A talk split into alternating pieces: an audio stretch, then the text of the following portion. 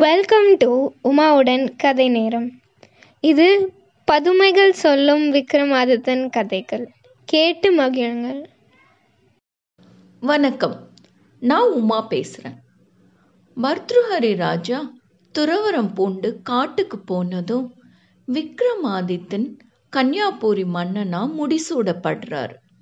சிறப்பான தான தர்மங்களை செஞ்சும் மந்திரி பிரதானியிலிருந்து கடைநிலை வேலைக்காரர் வரைக்கும் எல்லாத்தையும் அரவணைச்சு நல்லாட்சி புரிஞ்சு வர்றாரு. இப்படி போயிட்டுருக்கிற ஒரு நாளையில் விக்ரமாதித்தன் தன் பிரதம மந்திரி பட்டியை கூப்பிட்டு பட்டி நாம் ஆட்சி செய்யும் பூமி மிகவும் சிறியதாய் இருக்கிறது. இன்னும் பல நாடுகளை சம்பாதித்து நம் பெயர் உலகம் முழுவதும் பரவும் வகையில் நாம் ராஜ்ய பரிபாலனம் செய்ய வேண்டும். விசாலமான தலைநகர் ஒன்றை நிறுவி அதற்கு அருகில் ஒரு நதியும் தேவ சந்நிதானமும் அமைக்க வேண்டும். நீ புறப்பட்டு சென்று அதற்கு தகுதியான இடத்தை அறிந்து வா அப்படின்னு சொல்றாரு. பட்டியும் அரசர்கிட்ட விடை பெற்று கிளம்புறார். வசனகிரி அப்படின்னு ஒரு மலை பிரதேசம் அதில் குணவதி அப்படின்னு ஒரு ஆறு ஓடிட்டு இருக்கு அந்த ஆத்தங்கரை ஓரமாக போகிற பட்டி ஒரு அதிசய ஸ்தலத்தை பார்க்குறாரு அந்த பிரதேசம் விக்ரமாதித்ய மகாராஜா சொன்ன மாதிரி ரொம்ப விசாலமாக இருக்கு. அங்கே ஒரு பத்ரகாளியம்மன் கோவிலும் அதை ஒட்டி ஒரு நீர் பொய்கை அதாவது ஒரு கொலக்கரையும் இருக்கு.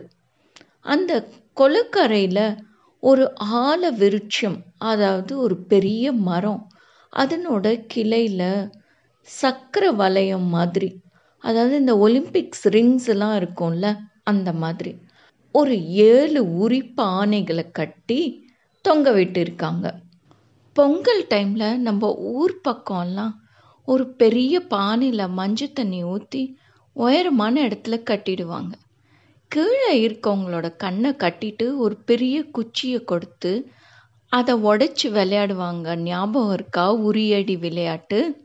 அதே போல் பாம்பேயில் கூட கோகுலாஷ்டமிக்கும் உரி அடித்து விளையாடுவாங்க. உங்களுக்கு இப்போ உரினா என்னன்னு புரிஞ்சிடுச்சு. இப்போ உங்கள் கற்பனை குதிரையை கொஞ்சம் தட்டி விடுங்க. விசாலமான பிரதேசம். அதில் பத்ரகாளி அம்மன் கோயில்.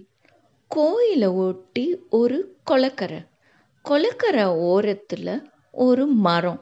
அந்த மரத்திலிருந்து கிளையில ஏழு உரிய கட்டி தொங்க விட்டுருக்காங்க. குளத்தினோட நடுவில் ஒரு கூர்மையான முனையோட வேலும் நட்டு வச்சிருக்காங்க. இந்த செட்டப்பை எல்லாம் அதிசயமாக பார்த்துட்டே வந்த பட்டி குளத்தில் இறங்கி குளிச்சுட்டு கோயிலில் நுழைஞ்சு பத்ரகாளி அம்மனை வணங்குறார். ஆங்கார ரூபத்தோட அதாவது உக்கிரக்கலையோட இருக்கிற பத்ரகாளி அம்மன் சிலைக்கு பக்கத்தில் ஒரு கல்லில் பின்வர்ற மாதிரி வாசகத்தை எழுதியிருக்காங்க.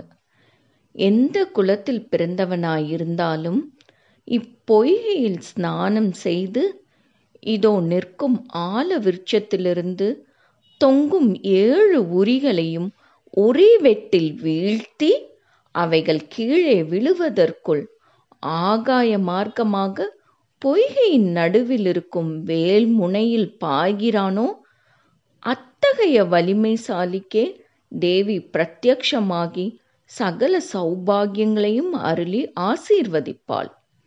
அவனே ஐம்பத்தி ஆறு தேச அரசர்களையும் வெற்றி கொண்டு அனைவருக்கும் அதிபதியாகி அரசாளுவான். அப்படின்னு எழுதியிருக்கு.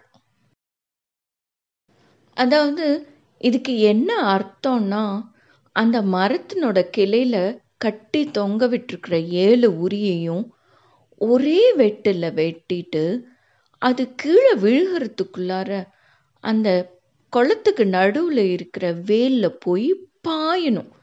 அந்த மாதிரி மனோதைரியத்தோட பண்ணுற வலிமைசாலிக்கு பத்ரகாளி அம்மன் தோன்றி காட்சி அழித்து ஆசீர்வதிப்பாங்க. அப்படியாப்பட்ட மாவீரனுக்கே ஐம்பத்தி ஆறு தேச அரசர்களையும் வெற்றி பெற்று அரசாலும் பாக்கியம் கிடைக்கும் அப்படின்ற அர்த்தம். இதை படிச்ச பட்டி இந்த டீட்டெயில்ஸ் எல்லாம் விக்ரமாதித்ய ராஜா கிட்ட போய் சொல்றாரு. உடனே விக்ரமாதித்ய ராஜாவும் கிளம்பி இந்த பொய்கை கரைக்கு வந்துடுறாங்க.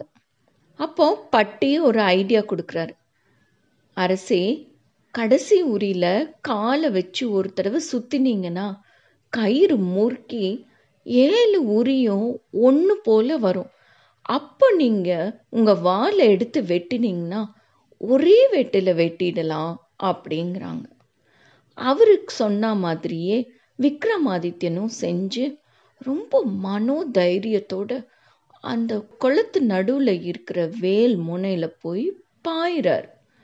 அப்போ பத்ரகாளி அம்மன் ரொம்ப பிரகாசமாக தோன்றி அவங்களோட ரெண்டு கையிலையும் தாங்கி அப்படியே விக்ரமாதித்தனை காப்பாத்துறாங்க.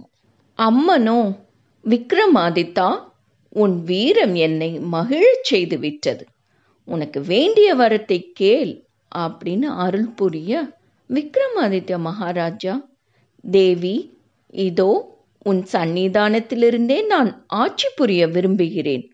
இந்த நகரத்தில் மாட மாளிகையும் கோபுரமும் உண்டாக்கி உஜ்ஜயினி மாகாளி பட்டணம் என்ற நாமத்துடன் சிறப்பாக ஆட்சி புரிய அருள வேண்டும்.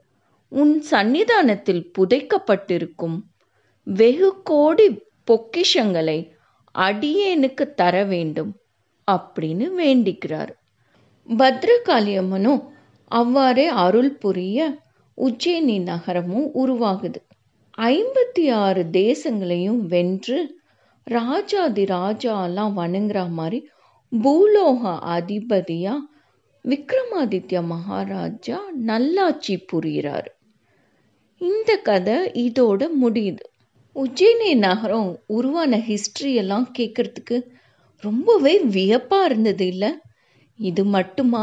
இந்திரன் எப்படி விக்ரமாதித்ய மகாராஜாக்கு கனகமணி சிம்மாசனம் தரான் அப்படின்ற கதை இன்னுமே இன்ட்ரெஸ்டிங்காக இருக்கும். கேட்கறதுக்கு ஆவலாக இருக்கீங்களா? அடுத்த எபிசோட் வரைக்கும் வெயிட் பண்ணுங்க. கேட்டதற்கு நன்றி. Enjoy listening and subscribe to உமாவுடன் கதை நேரம்.